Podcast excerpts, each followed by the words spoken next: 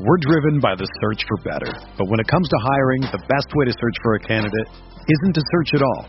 Don't search, match with Indeed. Indeed is your matching and hiring platform with over 350 million global monthly visitors, according to Indeed data, and a matching engine that helps you find quality candidates fast. Ditch the busy work. Use Indeed for scheduling, screening, and messaging so you can connect with candidates faster. Leveraging over 140 million qualifications and preferences every day, Indeed's matching engine is constantly learning from your preferences, so the more you use Indeed, the better it gets. Join more than 3.5 million businesses worldwide that use Indeed to hire great talent fast. And listeners of this show will get a $75 sponsored job credit to get your jobs more visibility at Indeed.com slash BlueWire. Just go to Indeed.com slash BlueWire right now and support our show by saying that you heard about Indeed on this podcast. That's Indeed.com slash BlueWire. Terms and conditions apply. Need to hire? You need Indeed. This podcast episode is brought to you by Coors Light. These days, everything is go, go, go. It's nonstop hustle all the time. Work, friends, family expect you to be on 24 7. Well, sometimes you just need to reach for a Coors Light because it's made to chill. Coors Light is cold lagered, cold filtered, and cold packaged. It's as crisp and refreshing as the Colorado Rockies. It is literally made to chill. Coors Light is the one I choose when I need to unwind. So when you want to hit reset, reach for the beer that's made to chill. Get Coors Light in the new look delivered straight to your door with Drizly or Instacart. Celebrate responsibly. Coors Brewing Company, Golden, Colorado. Blue Wire. New England sending QB Jimmy Garoppolo to 49ers. We believe we found the right guy. Garoppolo, quick pass, caught by Kittle. He dives,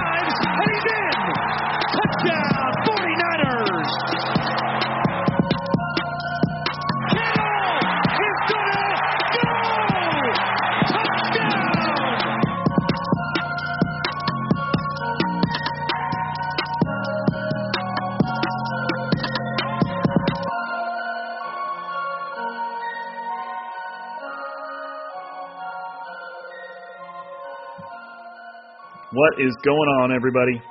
Welcome to Striking Gold, your 49ers podcast on the Blue Wire Network. This week's episode is sponsored by Visa and Indeed. My name is Rob Louder. I cover the 49ers for the Blue Wire Network. And joining me tonight is my co host, former NFL defensive back, all around good guy, soon to be true Arkansasian. I don't know how, like. I don't know what that is, but It's- he's, his name is Eric Crocker, and this is him. It's it's Ark Arkan Arkansan. Arkansan? Okay. Arkansan. I think That's what you- I was told. Which Yeah, makes no you, sense. Once you like hear it, then then it makes sense. But like trying to think of it like off the cuff, it doesn't work. Yeah, it's yeah. Cause my wife called it like Ar Arkansian, and they were like, no, no, no. she like, called they it. like no, cock she the called it. shotgun. They're like, no. I think she. I think my wife called it like Arkansonian or something like that, and they were like, no, it's Arkansan, which makes no sense because really none of it makes sense. And I've asked these people from Arkansas about it, like how, like how is Kansas Kansas, and Arkansas is Arkansas, but But not The only difference- Arkansas. yeah, but not Arkansas. I know. I don't know, man. The English, it all just comes down to the fact that the English English language is just crazy. Like, I don't know. That's pretty funny. Or can I can't? What's that from? Is that from Anchorman? San, oh yeah, where he's like San Diegoans, San Diegans, San Diegites. Like he's he's trying to figure out what they are, and he just has no clue. Uh, but yeah, how are things over there in Arkansas, man? How you doing? Uh, man, it's it- it's been good, man. Like I I think the biggest thing in my life is just like really slowed down. When I was in California, it was just like I was just all over the place, all the time, and I never really had time to like take care of myself. you know, I guess like Play some know, Madden. Yeah, I mean, I always found time for Madden, but uh, but now, man, I, I've gotten in the groove. I wake up, I hit the gym, come back, I do some homework, I do some film study. I go to work for you know a few hours. Um, once I'm done with that, my son and I go and we we both work out uh, and do CrossFit. Then I come home, dinner's usually ready. You know, I hop on the podcast, I watch my shows. Like I'm chilling. That's a good routine. Hey, you would be happy to know that uh, me and my girlfriend woke up at 5:45 this morning. I know that's probably not insanely early, but we woke up at 5:4 this 5 this morning and we we went on a little two mile uh, power walk slash jog. And I, the probably next week I'll probably start throwing in some push ups and sit ups like on the way because we we we do it right next to a, a college campus and a high school. So there's mm-hmm. like grass everywhere and plenty of areas to do it. So I'm gonna start throwing in some push-ups and sit-ups and just I'm I'm gonna take my life back. Yeah, man. I mean, you know, I, I got tired of like looking weak, and That's what it is for me too, dude. Especially somebody, I mean, you saw like especially somebody that used to be like pretty big and physically imposing and athletic, and you know, I could I could go run two miles off the cuff whenever I want to. Like, dude, that's what it was for me. I'm like, dude, I'm just tired of feeling like a bitch. You know, yeah, that, that, that, that's how I felt. I felt like round and put. I have a picture, man, and it just I was I was looking sad, and I had to go all in. I went all in, man, and and um I've definitely changed my body like a ton, and I'd say about two months now, close to two months. I've been going pretty hard, and yeah, I've changed my body a lot. It is a lot of dedication, really, with the, I mean, working out and and eating like you know eating right. Um, I, I've seen drastic changes. and now it's like okay, once you kind of really get going, and it just becomes like a part of you in the sense of like, oh, I got okay, time to work out, time to work out, instead of like, oh man, I gotta go work out. Um, you know, I just got in a little groove, and and now it's everything gets easier, especially when you see the results. You know. Well, and it, it, like I come to the came to the realization, and I'm not a big. I'm okay. I am a morning person. I have no problem waking up whenever I need to wake up. I only have one alarm. The moment it goes off, I'm up. Like that's just how the per, the person I am. So I don't have any problem waking up early. But I always just wanted. I, I always just wanted to sleep right until I needed to wake up to go to school and, and do my job.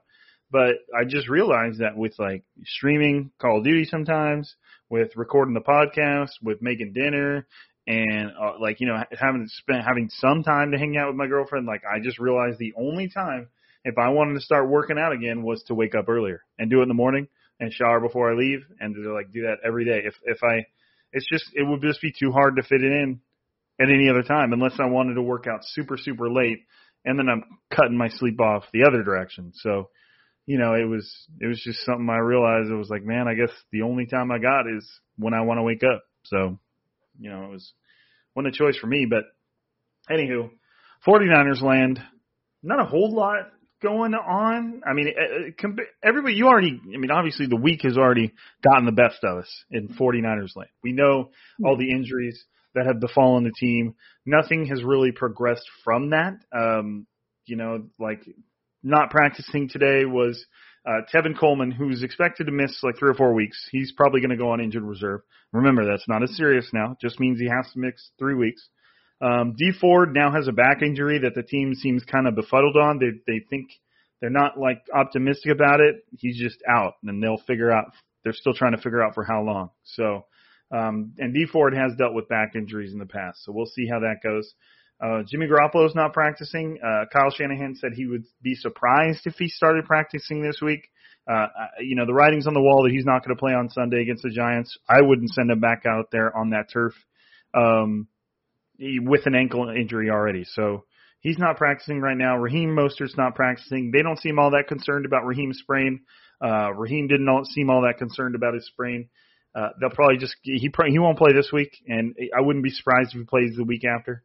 Uh, but he seems to be okay. Um, George Kittle's back at practices. Practice, he's limited, but the 49ers uh, social team did send out a video uh, that of like the team practicing on the East Coast, and Kittle was seemed like he was moving around really well. And Dre Greenlaw was limited too. Uh, he had like a, a, a thigh contusion, which is a fancy, fancy name for a bruise. Um, D Jones also after the Jets game had an ankle injury, but he's cleared to practice and he's good to go. So that's kind of the injury roundup. Um, there's really nothing else that came from this week that's considered that I would consider significant.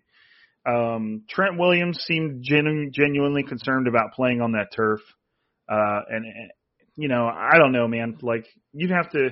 You played on it, Crocker, and I know I've got your thoughts on it before, but to me, I like I see comments on social media like, "Oh, well, other teams played on it and they're okay." There was only one other game on that turf. It's brand new, and eh, I know you probably a lot of the turfs you played on were indoors, but there's a significant difference between playing on turf during the heat of the day and at night, right?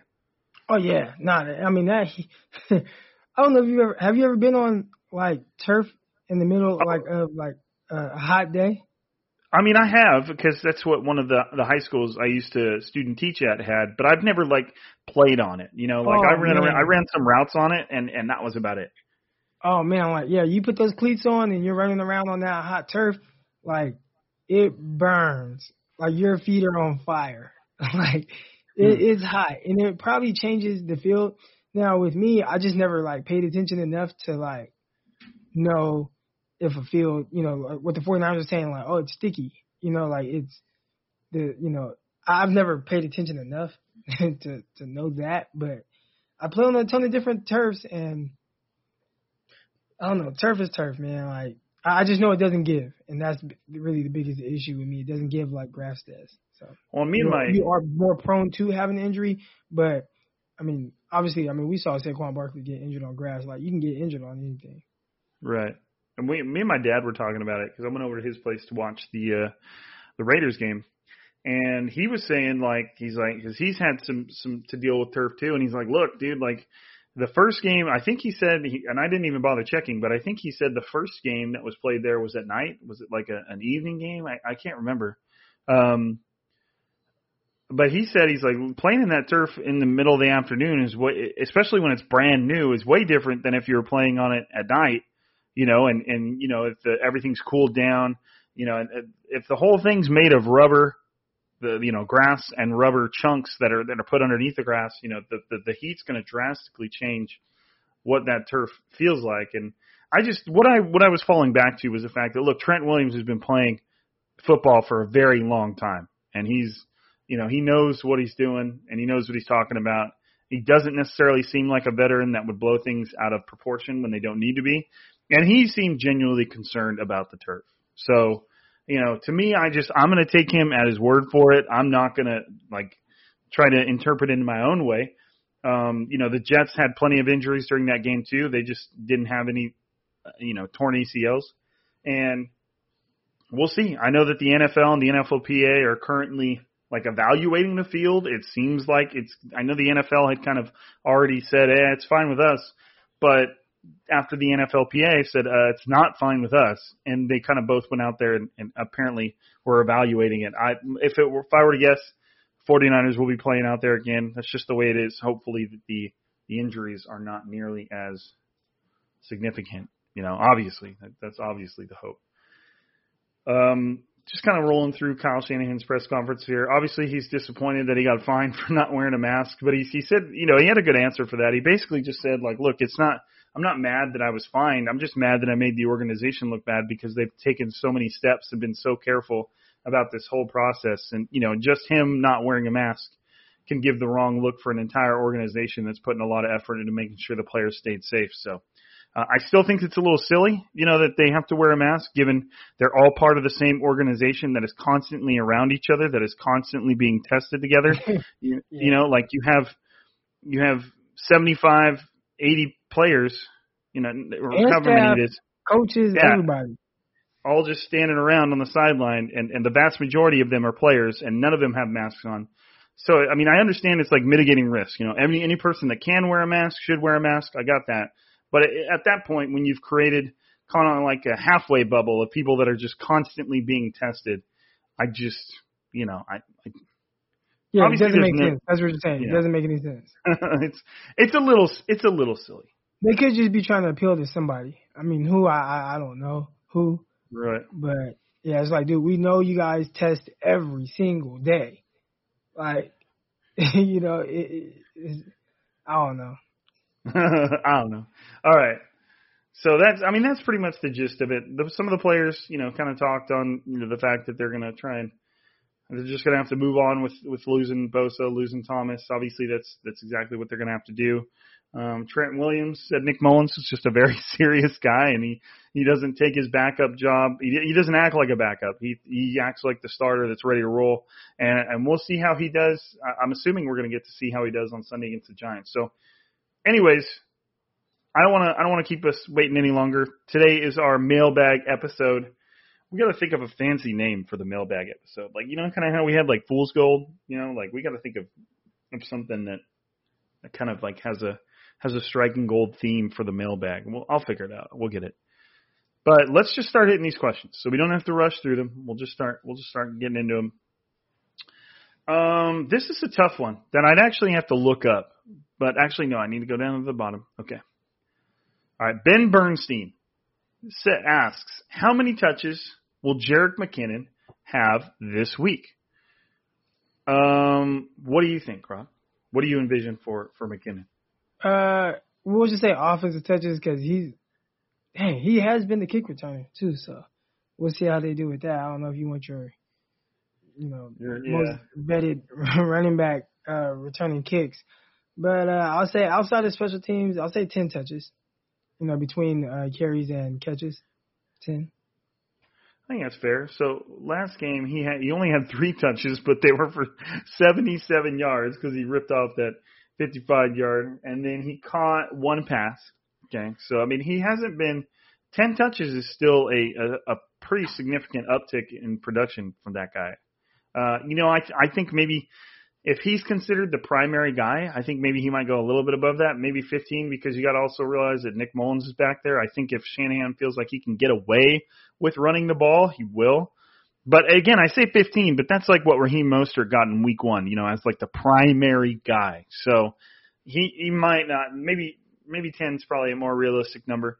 Um, I do think he'll he'll probably be involved in the pass game because one of the first things a defensive coordinator is going to do when a new quarterback is starting is they're going to try and blitz and you know send what they can to see how the quarterback reacts and see if they can you know frazzle him.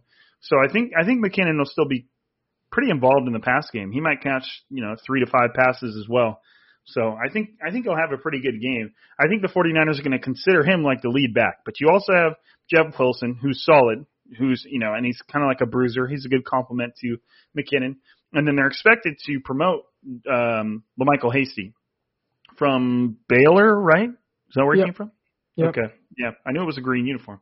Uh, and he kind of has a, skin, uh, a skill set similar to McKinnon a little bit. He's a decent. He can he can catch, and you know he's kind of a smaller, quicker guy. Um, you know, I, Fred uh, Fred Warner said that he he looked good in training camp and was making his cuts. So I don't know. Yeah, I think yeah, I think somewhere in the neighborhood of ten with maybe a few few catches is probably something to realistically aim for. All right, back to questions. Um, William wants to know, should the 49ers sign Dez Bryant or Antonio Brown? No. okay, moving on.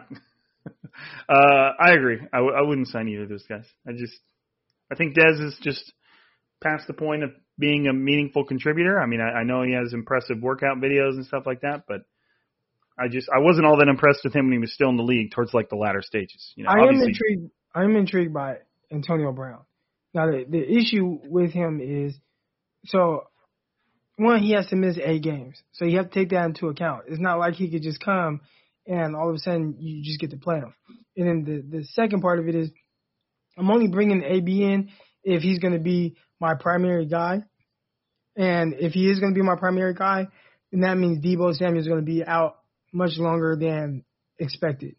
So if you're telling me there won't be any Deebo Samuel this year, then yeah, bring in AB to go with you know the other guys that we have.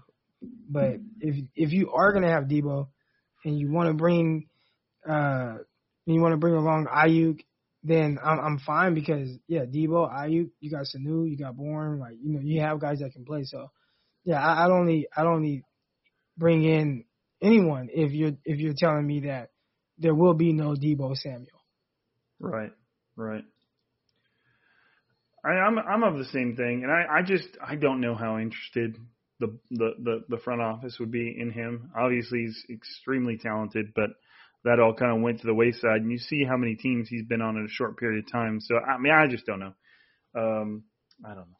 It's tough to say. But um, Delta Delta Boy six six two wants to know who are the future DBs for the 49ers. Well, I mean, I th- I think unless something drastically changes, I think the 49ers are going to probably hold on to Emmanuel Moseley. But I mean, do you have do you have any idea who's who's coming down the pipe, Crocker, that the 49ers could be interested in? No, but I, I know like I was always thinking, and I, I know I've said it on the podcast before that the upcoming offseason that they would go all in on drafting a cornerback. So I've I've always had that in my mind. I always knew that this year they kind of ride it out with guys that they had, and then as those guys you know leaving free agency or however you do it, I expected them to you know really go after and try to upgrade on you know in that position like you know with young guys. But well, um, and to back you up on that, like you were also you know one of the and I and I always agreed with you, it felt the same way, but you were also one of the people that when everybody was calling for the 49ers to draft a DB. I don't know if it was last year. Maybe it was the year before that. But where we were like, we were basically like, no, the 49ers still have some healthy competition going on back there opposite Richard Sherman. I don't, I think it's just too early, you know, and you were even talking safeties too. So yeah, well, the, the, the reason why is because it hadn't really like played out how it was Right. going to be, if that makes sense. Like you, you, you No, can't just the the way where roster building goes. Like you don't just throw guys in, like just keep throwing guys at positions. Like you you have guys who are capable starters. You know what I'm saying? Like it's not like they're in a position where you know it's like gosh, you know, like Dontae Johnson has to start, right? No, like you know, especially when you're healthy, you got Richard Sherman, and you- and they always had Richard Sherman who was going to be the guy. So you knew that. And then on the other side, you had a couple guys who, you know, well Moseley who played well in his starts, and then you had Keller Witherspoon who has been up and down, but he has at the very least shown you that he can play well to the point where it's like, uh, let's see what we can get out of him in this last year. And then you have Jason Verrett. So I just thought, I just never thought that it was something where it's like, well, we're just going to go and draft somebody first round, second round, or spend a bunch of money on somebody and have this guy come in and play over Moseley, Sherman, Witherspoon. Like, you know, it, because what if they don't, what if that, the guy that you want to bring in to pay doesn't beat those guys out who have shown to be capable starters? You just had to kind of let it play out. Now, once it's playing out like what it is right now this year, you kind of really have a better, you know, uh, vision or, you know, version or whatever. Like you can tell a little bit more exactly what you have at that position and how to move on forward. I know who Witherspoon is, and we'll probably get to that. I know who Moseley is. I know who Sherman is. Moving forward, I have a much clearer uh, way that I would address the cornerback position. But I had to let this play out this year, so that was why I did. I I, I never thought that it would be something where they just put a whole lot of resources into that spot. And moving forward, I just I, I know, like you said, I'm keeping Moseley. Um, but aside from that, yeah, I'm drafting the cornerback high, like as high as I can. I agree. I think I think that's the point. I mean, if you look at the rest of the roster too, I mean, there's some some definitely some good free agents that are going to hit hit the market in, in terms of the 49ers. I'm hoping they can hold on to Trent Williams. I mean, he's just so damn good, and you know, I I, I think the 49ers are going to try and get that done. You also got there's a lot of people. Okay, we can go through we'll go through that list at a later date because the 49ers just have a ton of free agents coming. But I do think that that corner seems like it's going to be atop the list of of needs, whether that's through the draft or free agency. But I do expect them to go the route of the draft. So, all right. So Bags McGee asks, what are the top five potential free agents the 49ers should consider? Now, I know you probably don't have a list of free agents with you. If you search, if you search top NFL free agents, the first one is the top 100 NFL free agents from NFL Trade Rumors. So but I, I was scrolling through this and I did find a few names that kind of stuck out stuck out a little bit. You know, and it's not I don't really feel like the 49ers are in desperate need of any of these players. Um, but I you know, given they just signed Ezekiel Ansah, you know, Cameron Wake is on this list. I've always had a pretty high opinion of Cameron Wake. Uh, even though he's definitely on the older side, I still think he's just real, real talented. Um, and I still think he'd be somebody that might be worth uh, looking into. But again, they just signed Ezekiel Ansah, so I, I I don't think that that's something that's going to happen. I mean, another name that sticks out on here is Taylor Gabriel. If if if the 49ers ended up going down another receiver by some way, uh, he was he looked his best under Kyle Shanahan. Um, so I mean, I would I would I would possibly look into that. Frankly, I was surprised they hadn't already gone his way uh, with some of the receivers they were bringing in for a workout. Maybe there's something we don't know about him. Clay Matthews is also on this list. We talked a little bit about him out last pod. You know, he's more of a stand-up kind of edge rusher guy. Uh, a little bit of like a, you know, kind of like a hybrid, I guess, but I still think that he would have a role um, with the 49ers if they needed him. Mohamed Sanu's on this list. Obviously, they already they already went about that. I don't know. I mean, Crocker, there is there anybody that just directly comes to mind that you could see the 49ers still needing, or is it kind of just roll with what you got at this point? Yeah, yeah, I don't know. Um, oh, Clay Matthews. That, that's probably the only person I've thought of that. I just I don't understand why he's not signed because I mean, he is somebody that had eight sacks last year or eight and a half sacks. And again, I think I touched on it before, but at the end of the day, that is production. That is production. And I feel like in a situation like 49ers, I mean, you just brought up Dion Jordan to the active roster. Like, I don't see a scenario where I would rather have Dion Jordan than Clay Matthews. You know, like and I know again, Clay Matthews might not be Packers Clay Matthews where he was, but he's something kind of good because again, eight sacks. No matter how he got it, that's still production and far more productive than Dion Jordan has ever been. So, um, yeah, that's the only that's that's the one free agent right there where I'm like, yeah, how how would not have that guy? Got it. Makes sense. Um, Tony Charbonnier. I hope I just nailed that last name. C H A R B O N N I E R. Bonnier? Charbonnier? But I hope it's Charbonnier. That'd be so sweet. Like Corey Lemonier. Um, do you think the shortened off season has anything to do with all of the injuries we are seeing? Uh, I don't know. I'm sure it has a little bit to do with it. But I mean, one thing that I always felt was like when people are talking about the shortened off season, and you would have to probably you probably have some more insight on this, Croc. Is like it might be the off season, but the vast majority of these players are not doing nothing. Like there's zero way you cannot compete in the NFL and maintain any sort of success or dominance without constantly improving yourself and staying in shape.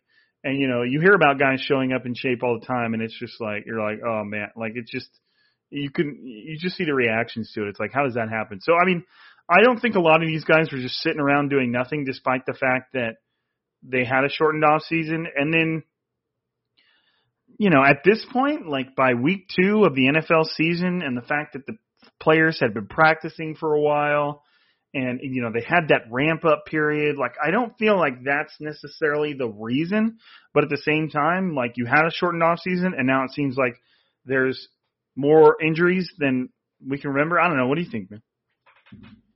Yeah, I, I definitely I think it has something to do with it, and not so much like missing preseason games, but I just know like during OTAs how they bring you along, and they have different stages. You know, they have uh they have like the first stage, second stage, third stage, you know, fourth stage, and they have like little little uh, mini camps in between, and each stage is building your body, really starting in April to get ready for the NFL season, and you know, like building your body with that training staff, with, um, you know, the supplements that they give you, with, you know, your teammates, like working out with them, them pushing you and stuff like that. Like doing all that, being around that is much different than when you're out kind of by yourself or working out with your homies and, and then, and then being thrusted into, you know, training camp. So, and I'm pretty sure there are a lot of guys who, like training camp is the hardest that they push their body with like going back to OTAs,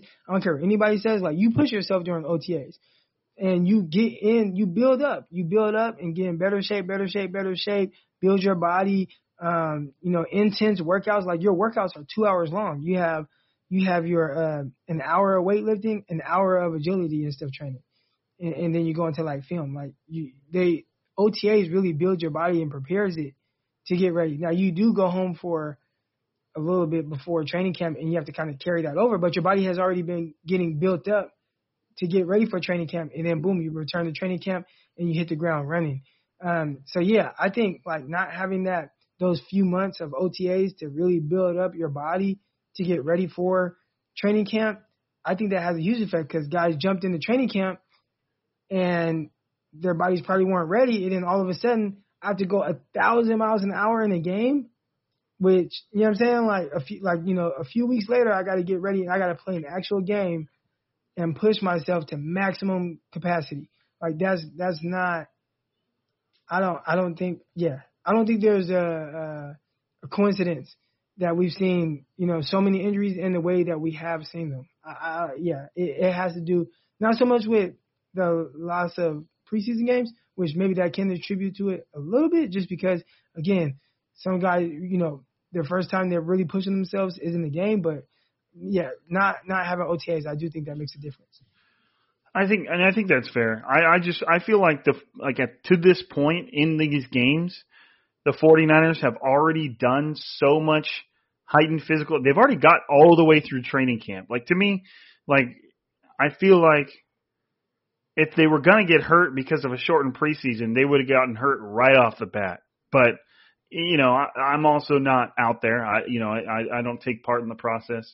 So, you know, but it, it, like I said, if, if you, if, if this season passes and then you've got this huge, uh, you know, body of evidence from what in, injuries were suffered during normal, uh, you know, off seasons and then, you know, the following season versus this shortened off season and this season, if the numbers are higher, then I would 100% think that the shortened off season was the case because it would just be too much of a coincidence for it to be just luck. You know, like at least that's that's how I would think of it. But all right. Um, Joser says, would you start and give majority of snaps to Greenlaw over Kwon? I don't think so. I mean, I think that the 49ers will probably already eventually, they will eventually get to that point where Greenlaw will probably take over for Kwon Alexander some somewhere down the road. But Kwon's missed some plays. He's made some plays. I don't think he's done any anything near enough to warrant like him being replaced at this point. I don't. What do you think? Yeah, I'm not. I'm not there yet. I like the dynamic of having all three guys, and yeah, I you got to play Kwon Alexander, and no matter what people think there are politics uh, in football, like Kwon Alexander makes a ton of money, so he's gonna right. be Right. He's, he's not going to be making a ton of money to to, to chill. Right. Um, it's just to the point where you just notice he's not doing anything. But then I thought I saw what against Arizona he forced a couple fumbles, so he's somewhat still being productive. So yeah, you you can't just yeah he'd have to do something like drastic to just get right. Benched. Right. It's just so obvious that he is not what the 49ers need. And and well, like I said, he has made some weird plays. Uh, you know, he has missed some plays. He's made some plays. So he, he's not. He's just, he's just not at that point yet. But again, I, I do think that Greenlaw is like is doing enough to be considered like the successor. Like the 49ers aren't going to be worried about finding a linebacker to replace Kwon because they're going to have Dre Greenlaw do it. But I don't think that it's to a point where like no, no, no, Dre Greenlaw used to be the guy that's out there all the time. So anyways, but all right. So before we keep going on with our ma- mailbag, we need to give a quick shout out to our sponsors. Leading the way is Visa, and they know that local businesses are the heartbeat of our communities. Whether there are corner stores, coffee spots, favorite shops, local businesses have always been there for us. They remember our orders, they call us by name, they're always giving back, making a difference, and going that extra mile to support us and our community. And right now, more than ever, local businesses need our support. So now it's time for us to return the favor. Next time you go shopping, make the choice to shop at local businesses and look for the contactless symbol and tap to pay with a contactless Visa to help support your community because where and how you shop matters. Visa, it's everywhere you want to be and it's the official partner of the NFL. Along with Visa, we've got Indeed, and even though sports had a break, your business probably didn't. You have to keep moving, and that makes hiring more important than ever. Indeed is here to help. Indeed.com is the number one job site in the world because Indeed gives you the best people fast. Unlike other sites, Indeed gives you full control and payment flexibility over your hiring. You only pay for what you need. You can pause your account at any time, and there are no long term contracts. Plus, Indeed provides powerful tools to make your search that much easier, like sponsored jobs, which are shown to be three and a half times more likely to result in a hire. With 73% of online job seekers visiting Indeed each month, Indeed is going to get you the important hire you need, just like they have for over 3 million businesses. Right now, Indeed is offering our listeners a free $75 credit to boost your job post, which means more quality candidates will see it fast. Try Indeed out with a free $75 credit at Indeed.com slash BlueWire. This is their best offer available anywhere. Go right now to Indeed.com slash BlueWire. Terms and conditions apply. Offers are valid through September 30th.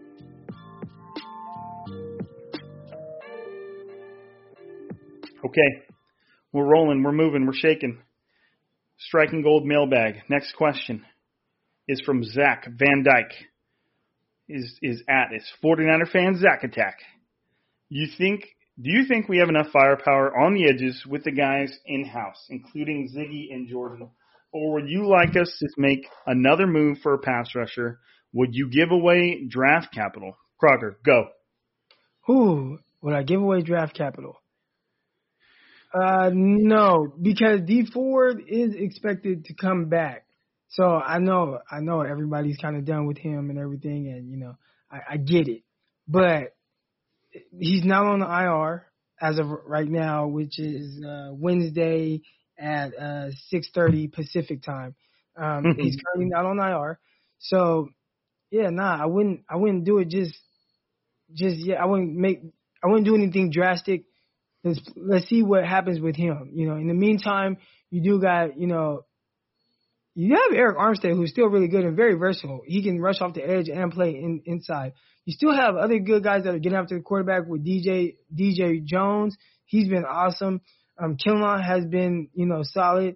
And then you know you you you you know you have a a, a Hyder, Kerry Hyder, who's been solid. So I think right now there's enough to hold it over and see like, hey, what happens with Dee Ford? If Dee Ford just doesn't come back, then maybe I maybe I I I, I look to possibly trade for an edge rusher. But typically guys aren't just gonna trade an edge rusher if he's any good. so right. not not midway through the year, and not they're not looking at hey we just got this guy that's you know he has eight sacks in midway point let's trade him like that's not how it happens. Right. So, if you're gonna pull a guy like that, you're gonna end up overpaying and you're gonna end up giving some crazy thing. So yeah, I agree. I mean, and and another thing too, Ronald Blair is expected to come back pretty soon. Um, I think it has to be six weeks. I think um, with the pup stuff. So I, I never, I just always forget to clarify that. But and Ronald Blair was was doing really well um, the last time we saw him on the field before he tore his ACL last season. So I think that he, uh, you know, the unfortunate part is that he tore it in December in uh, in one of the games against the Seahawks.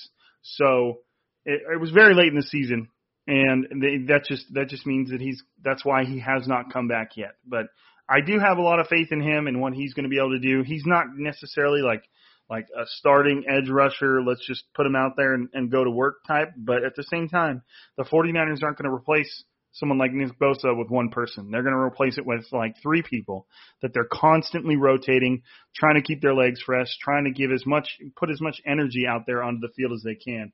Um, because, you know, you don't just, it's impossible to replace one of the best edge rushers in the NFL when you lose one. You know, Denver lost Von Miller. You don't just replace that. You know, it, it just doesn't happen. It's just that's just. Did you some, see how? You see what number Ansah's wearing? Yeah, he's wearing Ronald Blair's number, isn't he? What the fuck is up with that? I don't know. I don't know. He he posted all he posted on Twitter too, and it wasn't even it was like a subtweet. He didn't he didn't quote tweet that. He just posted like those you know the emoji where he's like thinking, you know. So yeah, I, I mean I was thinking the same thing. Like, dude, like you just had Solomon Thomas go on IR. Like, take his number. Like, why are you taking my number? I'm supposed to be coming back. Right. I, I don't know. I think that maybe I don't know. I want to like say like maybe it was a mistake and the the athletic department gave him the wrong jersey. I don't I don't want to say there's anything to read into, but I mean that's interesting. It's weird. Ziggy Ansah out there, you know, the, essentially Blair's standing, looking out a window, watching watching his ex play with another man. You know, it's like he lost his uh lost his spot. But I don't know. I'm gonna I'm gonna chalk it up to a mistake. I don't think Blair's going anywhere. They're not planning on bringing him back up, or I, I don't know. But okay, Ben Lee asks, and this one's definitely for you, Crocker. How's the secondary looking different this year, scheme wise, with the new DB coach? You notice anything different between what they're doing this year versus like the Joe Woods approach? I just I think just in general, and I don't.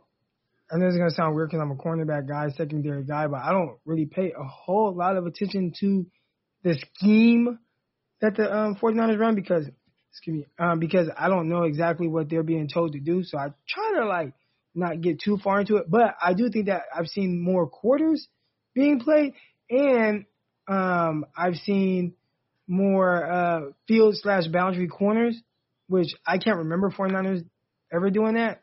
Um, I actually, I think the last time I saw the 49ers do that was uh, uh, Rashard Robinson and Dontae Johnson the first year that Saleh got there. They did do some field boundary corner stuff, but I haven't seen it since then. Uh, so yeah, those those two. What do you mean when you say field boundary corner? Like for our listeners? Uh, so you have your you have one corner that always plays the field. So if the if the ball is on the far hash, then you know the wide side of the field that that's the field. The boundary is the side closest to the ball. So if you know right now the way they've been doing it is Richard Sherman and Ahkello Witherspoon play. They have been playing the field, and Moseley has been playing boundary. So they you'll see them uh, flip flop sides throughout the game, depending on which side is you know the wide side of the ball. Right. So if if you didn't if you didn't know this, and this is kind of a little tiny thing in and of itself. So in the NFL, you have the hashes, which are the lines that you have. You have the sideline, then you have the numbers, and you have the hashes, which are the the lines that run all the way down the field. Now, if the ball is downed anywhere inside of those hashes, it'll get put exactly where the ball was down. But let's say you throw a pass out to a wide receiver on the far right side of the field, and he catches it and runs out of bounds. Well, obviously they can't put the ball there, so they bring the ball and they put it right on the hash marks, meaning that is the farthest right to the right the ball could ever be snapped because they'll never put the ball outside of the hashes because you just want you'd have all these crazy formations because the ball was three feet from the you know you could obviously envision that like Right. it just would not work. Right. So if the ball's on the far right far right hash, then you know if you're on the defense and you're playing on the far left, the, you you would be the boundary, and then the other guy is to the field, meaning the vast majority of the field is that direction. You know, which is in in many ways. It's not always the case, but a lot of teams will try to to call plays to the field. I mean, you have just more space to work. You know, it, it's not always the case, but that's just you know, you just you have more space to work with, and guys have more room to to do what they're doing. So, um, it it you know schematically it makes a lot of sense to adjust your defense to that. But if it's not something the 49ers did, you know that could be a that could be a change. Somebody a new philosophy. So And, and people do it different ways. Like I mean, I've I've seen colleges do it. I know UConn. Um, they they they they do that. They do field boundary. Like you'll see it. It's not just super out of the norm, but I don't know how much I've seen that typically in the NFL. Not not to the extent where I've kind of seen with the 49ers recently. Right. All right, moving on. We got El Palito Quesado. I don't know what that means. Rolling with it. This one's also for you, Crop, Mr. Drip account. Break down Mullens drip. Who's got so so it's two parts. Break down Mullens drip, and then who's got the most drip on the team? Okay, so I, I'll start with the most drip on the team. I'll start with that. Does. Mullens have any drip? Like, is he? No, any he's per- nasty. But it's it's weird why he's nasty, but I'll I'll explain. All right, because the, okay, hold on. First, let me get into like best drip on the team. Okay. Drip, it's there's there's certain like swag or drip criteria for each position. So you know what a receiver wears or what a defensive back wears isn't typically the same thing that a quarterback is going to wear and to the same standard. So you you know the expectations on how it's supposed to look on a player can change depending on the position that they play, if that makes sense. So instead of saying who has the most drip on the team, I'll go by like position. All right. So when it comes to the running backs, I think uh probably Tevin Coleman. He he he looks he has he has a trip down the best. Uh quarterback obviously Jimmy Garoppolo. Offensive line Trent Williams, terrific. Uh tight end group uh Jordan, uh Jordan Reed. Uh receivers Kendrick Bourne for sure. Uh defensive line I'd say Nick Bosa. Uh, just the way he puts it on and everything looks good. Pants way above his knee, like Nick Bosa. Uh, linebacker group, Fred Warner. Uh, secondary. Ooh, I'd say probably typically Ahkello Witherspoon. Um, last game he changed his helmet, man. I think probably because of concussion, so he changed his helmet. Uh, but typically I'd say probably Ahkello Witherspoon or or Tart, Ahkello or Tart. And then there are some other guys like that just kind of like get it. So like if you look at like the Steelers kicker or um the Ravens kicker, like they just get it and you could tell like the way they put their uniform on and everything, like it's real nice, clean, like they got a nice little drip going on. But when it comes to Nick Mullens, he actually wears the same exact thing as Jimmy Garoppolo for the most part. There's but some of it's not just so much like what you have on, it's how you put it on. And like he tries to copy a lot of what Jimmy Garoppolo does, but he just doesn't do it quite good, right? It's like it's like uh Kobe Bryant and Michael Jordan, right? Like Kobe, Kobe bit Michael Jordan style, and it's like you're really close, but you're just not quite MJ, right? That's the same thing with Nick Mullens and Jimmy Garoppolo. They wear the same under under sleeve, the white one. They both have loose sleeves. Uh, they wear their socks the same. Like everything is pretty much the same, but how they put it on matters. And just for whatever reason, Nick Mullens, the way he wears his jersey, even though even though uh uh Garoppolo has like the loose sleeves, his are kind of cut kind of high and kind of tight still a little bit, not tight, but like it's like not as loose. Uh, it's kind of hard to explain. Like I just see it. And then Nick Mullens, his is like almost like the jersey you wear from like the store. Like he just, it's just like a little bit looser in that way. Like it's not, it doesn't quite fit him the same way. And then his face mask, like it's almost like Jimmy Garoppolo's, but he has the one bar up top, and it's just really disgusting. Like it's disgusting. Him and Beathard wear. I don't know why. It's really nasty, but yeah, there, there's it's just and then the way his face looks, and I don't know. It's just all it's just all bad. Dude. Now you're Like, just now you're going too far, man. Now you're just talking about his face. Have you- You're gonna start talking about his family and what his girlfriend looks like. Like I was watching one one show or one movie, and they were like, "Oh, you have a punchable face." Have you? Well, do you know what that's from? What's that from? I don't know what it's from, but I use that term a lot. There's plenty of people well- that have very punchable faces. Nick Mullens, I don't know why, but that's the only thing I could think of when I look at Nick Mullens' face. Like his, face, his face is very punchable. But anyway, you guys, uh, you guys heard it here. Eric Crocker would like to punch Nick No, Mullens in the face. So Nick Mullens, if you're listening to this, know that I am not a part of it. It's just Eric Crocker. Hey, I don't want to punch him. I'm just saying he has a punchable face. Like, you look at him just like okay, but um, yeah, nah, it's it's just the way that he puts everything on. It's it's it's it's it's nasty, and I wish I could help him. I wish I could. Help I don't him. know. I don't know what you have thought of my drip. I don't know. It probably wasn't great, but I used to wear all black everything. Like my That's good. That's good. I had I had black gloves and then I would have a black uh like you know a black band around like just below my elbow and then I'd have black cleats and black socks. The little part of the sock you could see because obviously the rest was was uniform. Um but yeah, Yeah. I was all I was all black. If they would have let me wear a black visor, I would have worn uh visor, I would have worn it. yeah. Just just to look like freaking Batman. There there are like different guys, like even with quarterbacks. Jimmy Garoppolo has a standard quarterback swag and it looks good on him. Uh, there are quarterbacks that just like they just kind of really get it and they you know they look just look better. Like Tyrod Taylor, he just gets it. He looks really good in his uniform. How he got some good quarterback drip.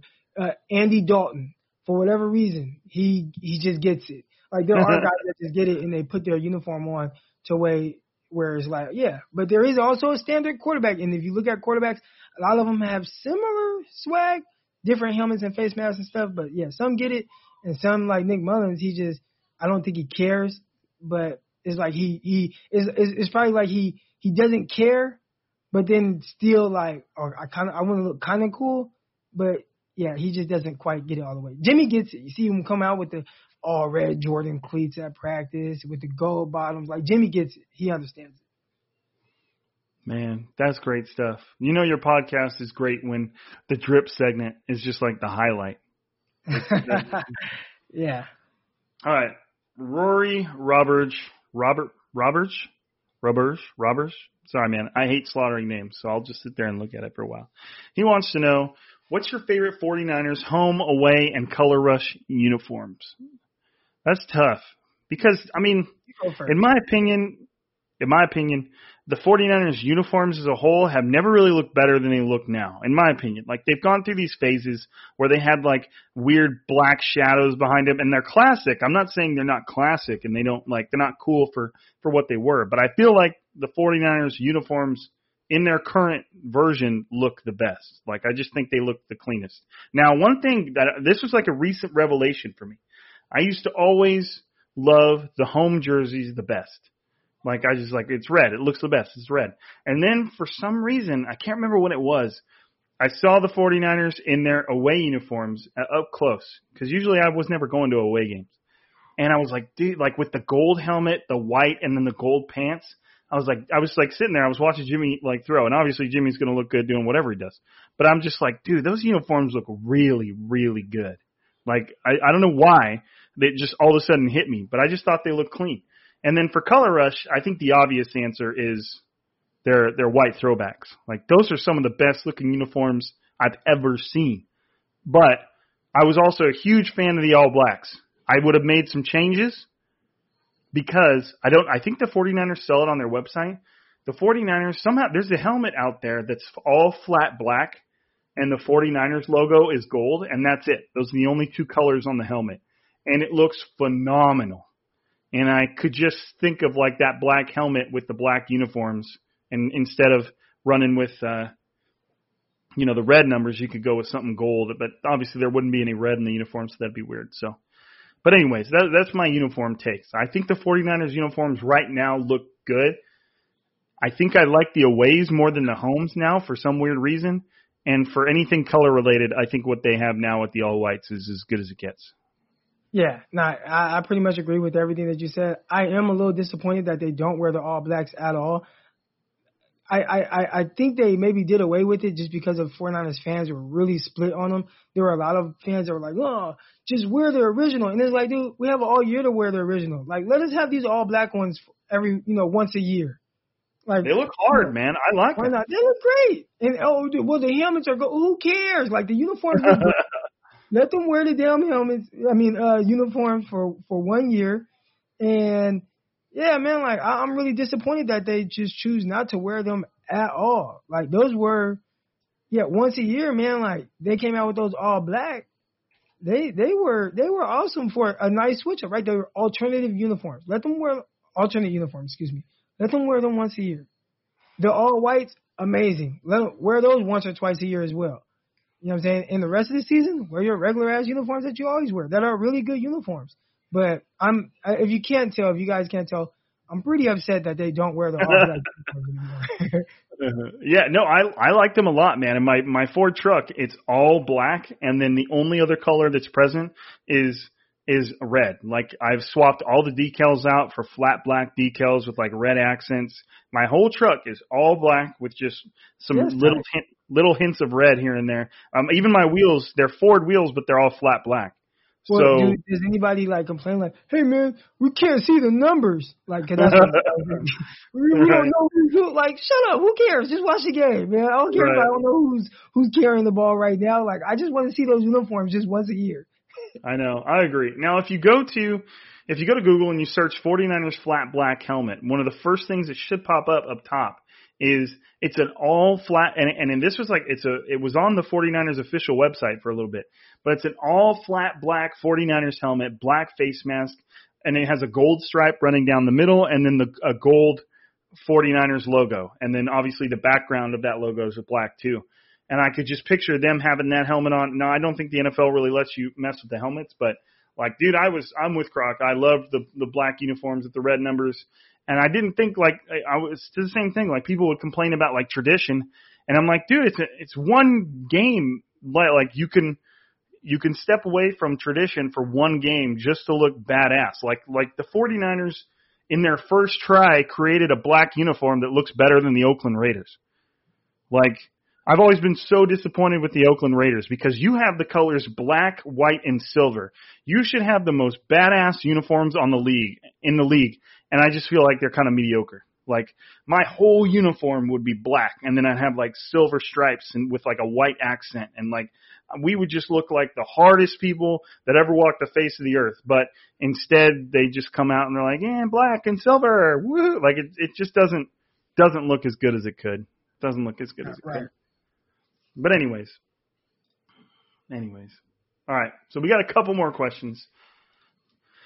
Okay. Um, this one's from Rashad Jamal. Do you think the O line subpar pass pass protection is the reason they don't push the ball downfield more? Absolutely. If Kyle Shanahan does not have confidence that the the O line is going to block up a, five step drop, then they're not going to do it. And even in the the beautiful deep ball that Jimmy threw against the Jets, he has, was already hurt at this time.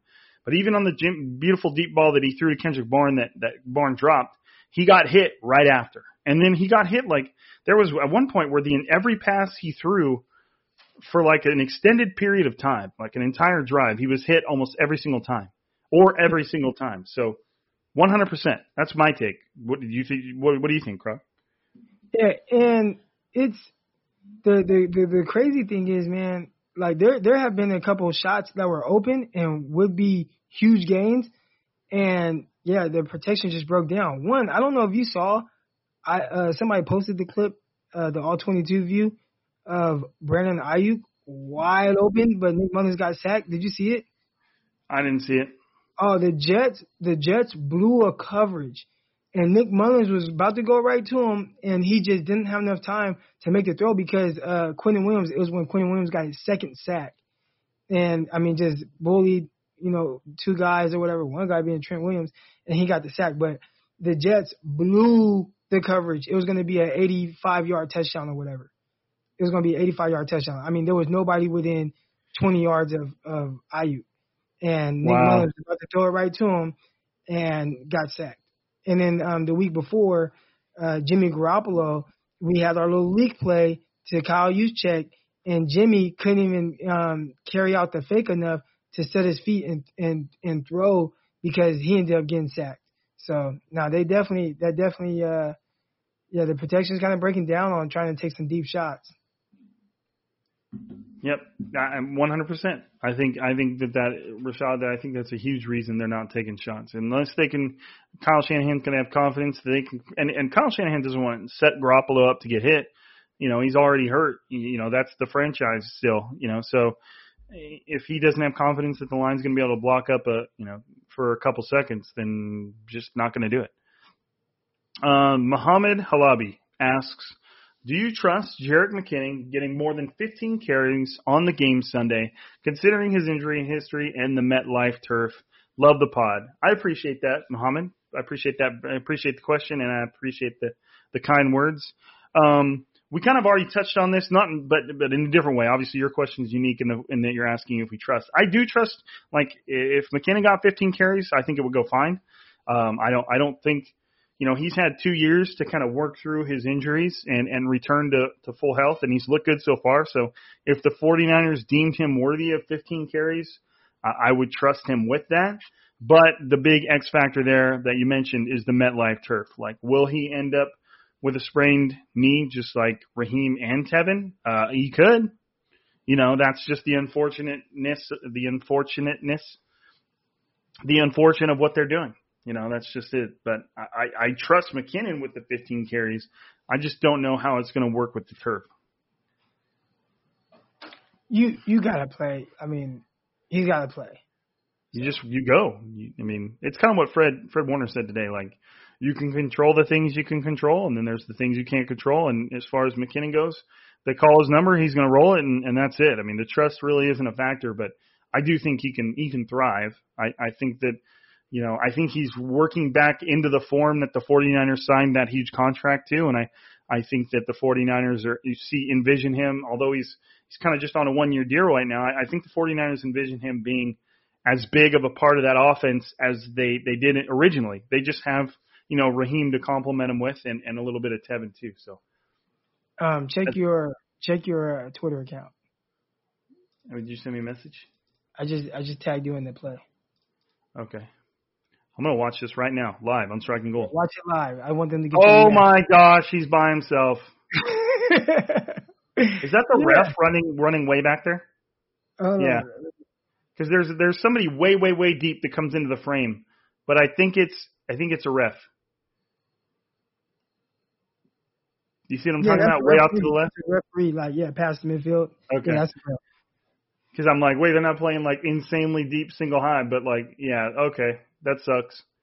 Nah, that was a touchdown. And he And, and it even- even looked like Mullens started to cock back, like got him. You know what I mean? Yeah. And then boom. he knew he had to set his feet to to make that throw.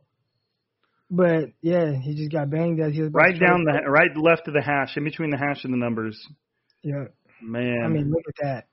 That would have been the 80 yard touchdown. that corner thought he had either he had thought he had flat or or this. I don't know. yeah, I don't know either. I don't know. Dang man, and that's that's just how it works, dude. That and that's why that's that that video right there shows you know that gives a little bit of credence to the guys that say, look, we're going to build from the front back. You know, because there was a busted coverage right there, and, and there's plenty of reasons to do either way, but there it was a completely busted coverage, and essentially them drafting Quinnen Williams kept that play from happening. You know, like that's that's that's just how it works.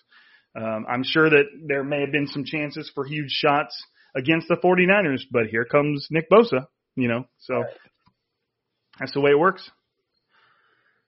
I think that's it, Crock. Wait, you know what? No, no, no. We got one more literally while we were recording the pod, and I think, um, do you know, you know Mike Finn? Is he the one you have that bet with? yeah, that's why he. Okay, Had, 'cause he asked, will Kendrick Bourne catch 45 balls this year? I'm asking for a friend. yeah, so we have a. Uh, I don't want to say a friendly wager because you know we do have a hundred dollars on the line, but um, I bet Kendrick Bourne would have 45 or more catches, and he said he wouldn't sniff it. So uh, we'll see. Right now, Kendrick Bourne is on pace for 45 he has, catches. he has six. He has six through two games.